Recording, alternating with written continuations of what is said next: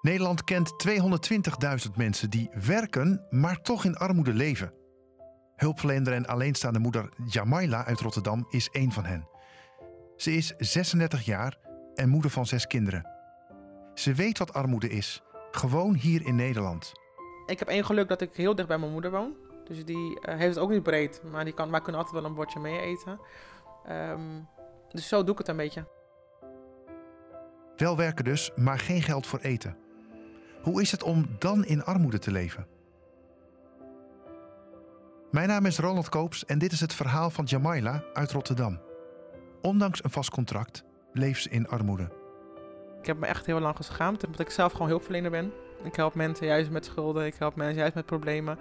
En uh, het moment dat je in principe dan in een situatie belandt um, waar je eigenlijk hulp nodig hebt, is het heel lastig om te zeggen van ja, ik heb de hulp nodig. Uh, ik stel me daar open voor.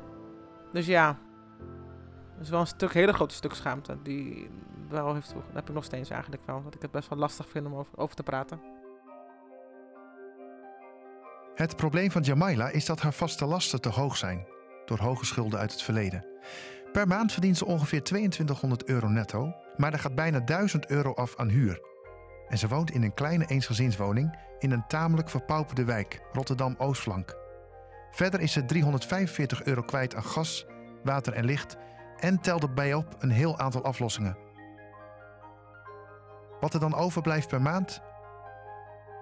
Helemaal niets. En dat heeft gevolgen. Sport te duur, uitstapjes niet te betalen. Er is zelfs niet elke dag geld voor een warme maaltijd. De financiële problemen van Jamaila begonnen na haar vechtscheiding, vijf jaar geleden. Na de scheiding kwamen een heleboel schulden boven water, die ze tot op de dag van vandaag moet afbetalen. Tot overmaat van ramp werd ze in 2019 slachtoffer van de kindertoeslagaffaire en zat de Belastingdienst achter haar aan. Onterecht, bleek later. Maar ja, toen was het leed al geleden. Door de scheiding, de zorgen, de schulden en de continue stress om te overleven, belandde Jamaila in een depressie. Dat is um, 2016 geweest, daar ben ik ook, heb ik ook behandeling voor gehad. dat was echt mijn dieptepunt. Natuurlijk uh, scheiding, uh, schulden komen boven water, uh, belastingdienst zit achter je aan. En dat was mijn breekpunt. En ik heb er ook heel lang een vrees gehad dat ik mijn brievenbus, nou dat was verschrikkelijk. Op het moment dat ik gewoon de postbode zag en ik zie een witte envelop met rode letters, dacht ik, oh shit, dat is weer de belastingdienst. Um, blauwe brieven, nou, daar had ik helemaal angst voor. Het liefst deed ik ze niet eens open. En ik had echt heel vaak, heb ik gewoon onbewaarde papieren gehad van de belasting die ik gewoon niet open deed. Ik had zoiets van, nou, ik wil niet weten wat ze willen, want dat verpest al mijn hele sfeer, mijn hele mijn stressniveau schiet gelijk omhoog. Uh, lichamelijk ging het ook al nu goed, ik had ook hele hoge bloeddruk. Dus ja, het is stress, dus ik, ik ging dingen op een gegeven moment ook ontwijken. Jamai van 10 is een van de kinderen van Jamaila. Een leuk en gewoon meisje met gewone hobby's. TikTok, paardrijden, turnen, ja, zwemmen. Het zijn wel veel dingen. Ze heeft wel door dat haar moeder het niet breed heeft en dat er niet veel kan, zoals sporten. Wat vindt ze daarvan? Ja, jammer dan. Wel heeft ze dromen voor later en ambities. Want als ik vraag of ze weet wat ze wil worden, antwoordt ze: Kinderarts. Waarom kinderarts? Ik weet niet, omdat gewoon kan ik kinderen helpen. En ondanks dat dus niet alles kan in het gezin, is ze blij met haar leven. Om het in een cijfer uit te drukken. Een 9. Jamai gaat twee keer per week naar het fort in Rotterdam. Ze heeft het daar goed. Ja, gewoon leuke dingen doen.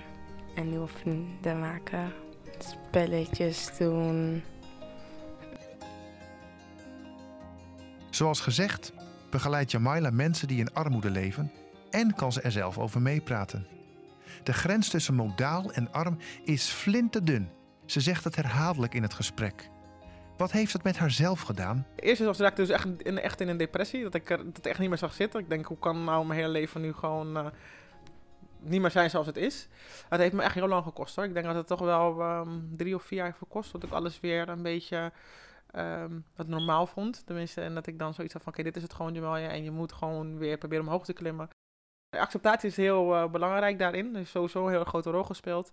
En natuurlijk ook gewoon, um, dat ik uit mijn depressie ben gekomen, ehm, heb ik ook wel een stukje wilskracht weggekregen. Oké, ik wil toch wel vechten voor bepaalde dingen. Ik wil uh, mijn opleiding afronden. Ik was nog midden in mijn opleiding. Ik heb mijn diploma gehaald. Ehm, ik wilde weer gaan werken, want ik was ook heel lang uit de relatie. Ik wilde ook weer gaan werken, daar wilde ik ook weer mee bezig zijn. Dus uiteindelijk, stap voor stap, um, probeer ik weer omhoog te klimmen. Ik ben er nog niet helemaal, maar dat was wel mijn intentie. Ik had wel weer een, een, een, doel voor. Ik zag wel weer licht aan het einde van de tunnel. En dat was meer, meer mijn drijfveer. En toch komt ze weer krachtig over, vind ik. Deze bijzondere, sterke vrouw. Ik heb wel mijn lessen er gewoon wel uitgeleerd. Kijk, ik heb natuurlijk, het heeft ook heel lang gekost dat ik, dat ik het zo ook heb kunnen zien. Maar ik zie denk ik alles wat ik heb meegemaakt, probeer ik toch wel om te draaien iets positiefs. In de zin van, ik heb ervan geleerd. Ik kan waarschijnlijk door mijn ervaring ook andere mensen helpen. En um, ja, ik denk dat het me toch wel uiteindelijk misschien toch wel, misschien wel een betere persoon heeft gemaakt. Ondanks wel de pijn en leed en veel tranen die ik heb gevloeid de afgelopen paar jaren. Um, en ik ben gewoon, ik denk dat mijn kinderen ook heel erg enorm hebben geholpen. Dank voor het luisteren naar het verhaal van Jamaila. Wil je meer verhalen lezen en horen over armoede? Ga dan naar thdv.nl/slash zien. Voor meer informatie over het fort verwijs ik je naar www.hetfort.org.